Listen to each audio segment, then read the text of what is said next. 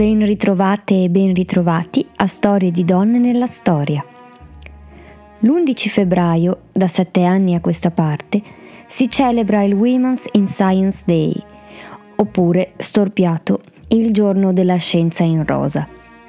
Come spesso accade, i giornalisti e il patriarcato tipicamente italiani trasformano qualcosa che dovrebbe celebrare e onorare le donne in un siparietto che fa sembrare tutto un dovuto per quote rosa, minimizzando quindi il lavoro e il sacrificio di scienziate e ricercatrici. Questo è un po' il destino della protagonista di questo episodio. Malgrado abbia lavorato ad una delle scoperte più innovative del secolo scorso, il Mondo e Wikipedia la classifica ancora solo come attrice. Sto parlando di Hedy Lamar, la donna che inventò la tecnologia che è alla base delle moderne reti wireless.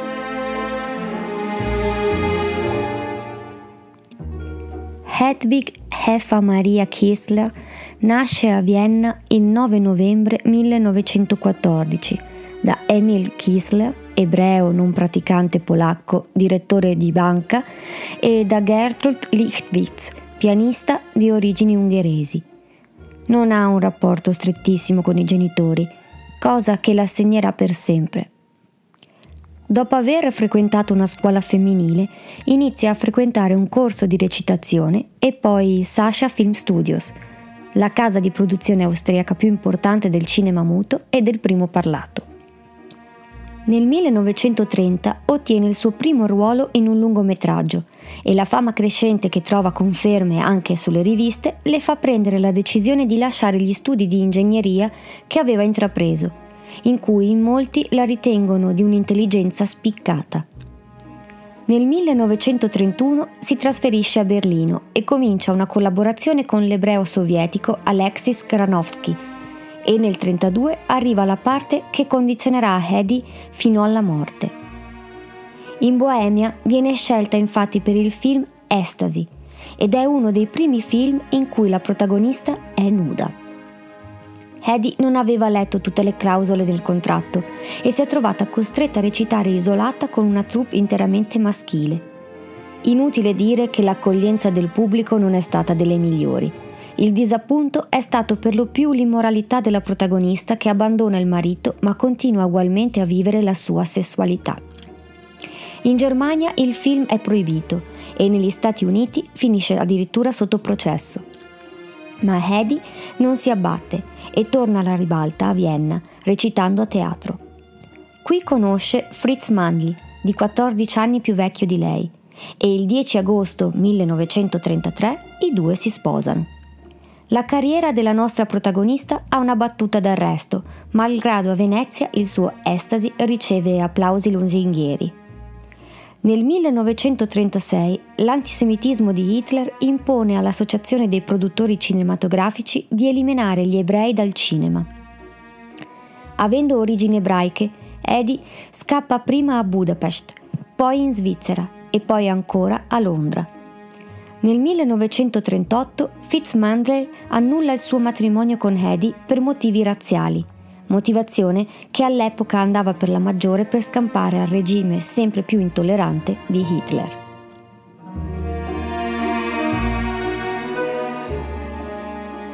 Con roba del genere a Hollywood non andrai da nessuna parte, mai. Il culo di una donna è per suo marito, non per gli spettatori tu sei carina, ma io devo tenere presente il punto di vista delle famiglie. Non mi piace quello che potrebbe pensare la gente di una ragazza che svolazza per lo schermo a culo nudo. Queste le parole di Louis B. Meyer, che viaggia sullo stesso transatlantico che utilizza Hedy per cercare rifugio in America, il Normandy. Il talent scout ebreo e naturalizzato americano inizialmente snobba Hedy per via del suo ruolo in Estasi, ma poi capisce le potenzialità della ragazza. Un cognome tedesco però è scomodo in quel periodo e così è proprio Mayer a cambiarglielo, facendo nascere la stella di Hedy Lamar. Prima di procedere con la storia di questa fantastica donna, scopriamo insieme le 5 curiosità con la consueta rubrica.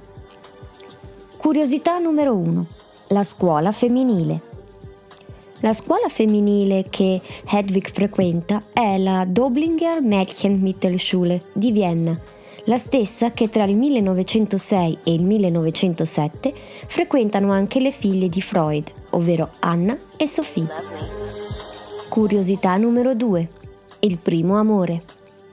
Il primo amore di Hedy è l'attore emergente Wolf Albach Retti, che di per sé non ci dice nulla se non per il fatto che sarà il padre di Romy Schneider, l'indimenticabile attrice che ha dato il volto all'imperatrice Sissi. Curiosità nella curiosità, il caso vuole che anche Hedy abbia interpretato Sissi, lei però in uno sceneggiato teatrale. Curiosità numero 3. Altri amori. Hedy ha una storia anche con lo scrittore tedesco Erich Maria Remarque, fino a che nel 1937 questo conosce Marlene Dietrich, il grande amore della sua vita e grande attrice germanica. Curiosità numero 4. Perché il cognome Lamar? Si dice che Mayer fosse un grande ammiratore dell'attrice di cinema muto Barbara Lamar e che proprio per onorarla ha scelto un cognome simile per la sua pupilla. Curiosità numero 5. Cosa c'entra Hedy Lamar con Batman? Beh dai, la risposta ormai lo sapete, è al termine dell'episodio. Torniamo ora al nostro racconto. Sbarcata negli Stati Uniti, Hedy ottiene un contratto con la casa di produzione consociata della Metro Golden Mayer, la Lowe's Dopo aver perso 8 kg per adeguarsi all'immaginario americano, Hedy si fa conoscere con uno stile che la distinguerà sempre, una recitazione statica che lascia all'obiettivo il compito di fare il suo lavoro. Quello di Hedy viene identificato come una bellezza che rappresenta la vecchia Europa. Nel 1939 arriva anche il secondo matrimonio di Hedy con Jean Markey ma anche questo naufraga velocemente a causa del carattere violento di lui.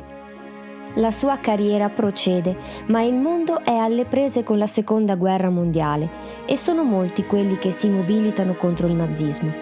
La comunità austriaca di Los Angeles è fra questi, così come Hedy. Ed è qui che la storia della nostra protagonista ha una svolta. Ricordate il primo marito di Hedy? Fritz Mandl? Beh, non vi ho detto che era anche conosciuto come il re delle munizioni o mercante di morte. E questo perché si era arricchito vendendo armi durante la guerra di Spagna ad entrambi le fazioni contendenti e successivamente anche alle milizie fasciste. Durante il loro matrimonio, Hedy ha presenziato a moltissimi incontri di lavoro del marito, tra mercanti d'armi e acquirenti vari, non dimentichiamoci che prima di diventare un'attrice studiava ingegneria, quindi le conversazioni ascoltate non erano solo un bla bla bla insignificante per lei, tanto da farle tornare in mente, anni dopo, delle informazioni riguardo ad un metodo di teleguida per ordigni esplosivi. La notizia di una nave carica di bambini orfani affondata dalle forze naziste scioccano tremendamente Hedy, che si mette subito all'opera per ideare un sistema per proteggere dalle intercettazioni nemiche i siluri degli alleati. Si butta a capofitto sullo studio della distribuzione su più frequenze dei segnali di guida dei siluri, ma rimane sempre bloccata alla teoria, ignara di come poter mettere in pratica i suoi studi. Ecco però che il destino le porta sulla sua strada il musicista George Antheil. Le mie pupille sembravano scoppiare, ma non riuscivo a distogliere lo sguardo. Davanti a me c'era indubbiamente la donna più bella della terra. La maggior parte delle dive dello schermo non appaiono mai così belle quando le vedi in carne ed ossa, ma questa era infinitamente più bella che sullo schermo. Antel si occupa di strumenti musicali comandati automaticamente e, avvicinato dalla affascinante attrice, capisce che, oltre ad essere di una bellezza strabiliante, Hedy possiede anche un'intelligenza de- geniale. Nel giro di poco tempo i due arrivano ad una soluzione efficace al problema che Hedy aveva fatto emergere. Servendosi dei rotoli di carta perforati dei pianoforti meccanici, famosi sono quelli dei saloon nei film western, tanto per farci capire, Hedy e George mettono a punto un'apparecchiatura in grado di modificare di continuo le frequenze radio, rendendole di fatto non intercettabili. Il sistema, ispirato ad un principio musicale, funzionava su 88 frequenze, l'equivalente dei tasti del pianoforte, ed era in grado di far saltare i segnali di trasmissione tra le frequenze dello spettro magnetico chiamate Frequency Hopping Split Spectrum. Viene chiamato Secret Communication System ed è brevettato nel 1942 con l'aiuto del fisico Samuel Stuart McCune con il numero 2 292.387. Purtroppo però l'Inventors Council non apprezza un dispositivo bellico inventato da un'attrice, per di più austriaca, e da un musicista, così il progetto viene bocciato e la Marina statunitense lo ritiene addirittura un sistema troppo ingombrante. Eddie e George però non demordono e presentano un secondo progetto per un missile antiaereo capace di esplodere automaticamente in prossimità dell'obiettivo. Questo per ovviare al fatto che spesso il bersaglio veniva mancato. Ma niente, anche questo progetto non suscita l'interesse sperato nell'Inventors Council.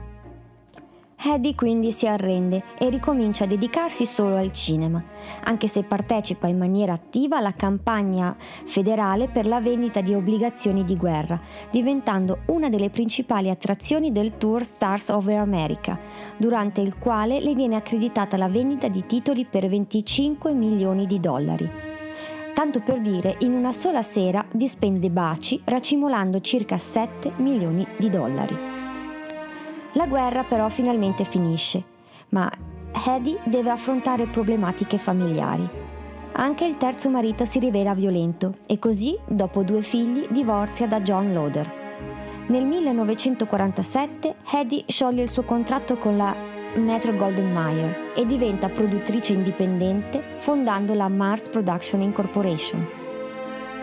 Nel 1949 partecipa allo strepitoso Colossal Sansone e Dalila e dopo il divorzio dal quarto marito Stauffer, nel 1953 Hedy sposa il magnate del petrolio texano W. Howard Lee, da quale divorzia nel 1958.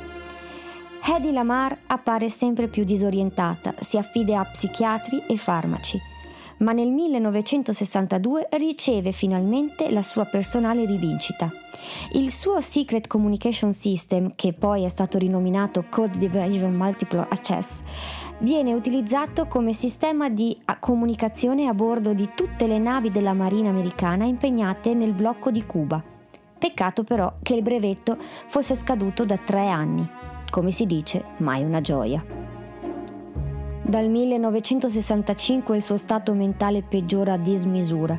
Divorzia dal sesto e ultimo marito e diventa dipendente da psicofarmaci. Addirittura sembra affetta da cleptomania e sicuramente è affetta da una cecità parziale dovuta ad un'operazione alla cataratta che negli anni 70 fa sì che Hedy viva a New York in un appartamento sporco e trasandato ma nel 1985 avviene una svolta per la nostra protagonista. Viene tolta infatti la qualifica di segreto militare al sistema di comunicazione ideato da Hedy Lamar e George Antil. Il momento è perfetto perché sono gli anni in cui la telefonia mobile è in pieno sviluppo. Il concetto cardine di suddivisione di un ampio campo di frequenze in più canali trova infatti oggi applicazione non solo nella crittografia e per scopi militari, ma anche nella telefonia mobile appunto e nei sistemi informatici di wireless e Bluetooth. Trasferitesi in una casa per anziani in Florida, Hedy inizia ad avere riconoscimenti ovunque. La più prestigiosa è del 1998, ovvero la medaglia Kaplan, un'onorificenza austriaca per inventori. Ma ormai è troppo tardi. La sua amarezza è arrivata al punto che quando le comunicano di aver vinto ad esempio il Pioneer Award nel 1997, lei rimane impassibile dicendo solamente era ora. Hedy Lamar muore il 19 gennaio 2000, ad 85 anni, per una complicazione cardiaca. La trovano senza vita davanti alla televisione con applicata una maschera per il viso. Nel suo testamento lascia scritta la richiesta che parte delle sue ceneri vengano sparse nei boschi di Vienna, la sua casa natale. Il rimanente è stato seppellito in un memoriale che il comune viennese le ha dedicato così come la dedica della giornata dell'inventore che in Austria e Germania viene celebrata il 9 novembre, il giorno della nascita di Hedy Lamar. Una vita sicuramente sfortunata la sua. Come abbiamo visto, la sua bellezza ha influenzato non poco la sua carriera d'attrice, così come l'essere una diva del cinema ha condizionato la sua credibilità nella scienza ingegneristica. Amori sfortunati, Scelte sbagliate e un senso di solitudine e di inadeguatezza hanno fatto da sfondo in tutti i suoi 85 anni. Una donna che è stata molto più di un'attrice, ha più volte mostrato intraprendenza, indipendenza e intelligenza.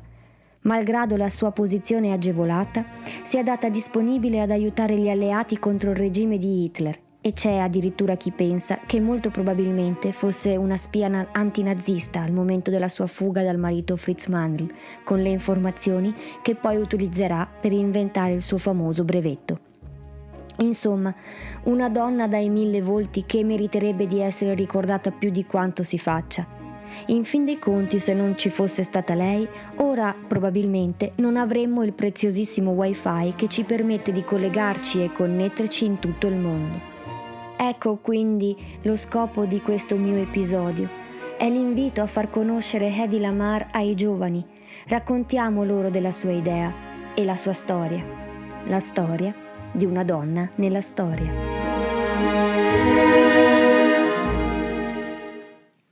Eccomi a svelarvi la quinta curiosità. Vi siete arrovellati per capire cosa possa centrare una scienziata e attrice austriaca con Batman? Beh, l'autore del fumetto Bobby Kane esce con la prima edizione del suo Batman nel 1940 e presenta come antagonista dell'uomo pipistrello il personaggio di Selina Kyle, ovvero Catwoman. Grande ammiratore di Hedy Lamar, Kane dichiara di essersi ispirato all'attrice austriaca, così come Anne Hathaway nella sua interpretazione della donna felino nel film di Christopher Nolan Il Cavaliere Oscuro, Il Ritorno. Eh, che curiosità!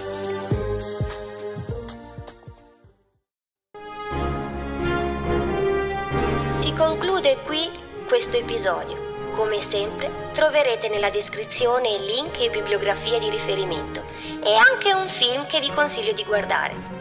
Sono Francesca e questo è il mio podcast Storie di donne nella storia. Grazie per avermi seguita e alla prossima!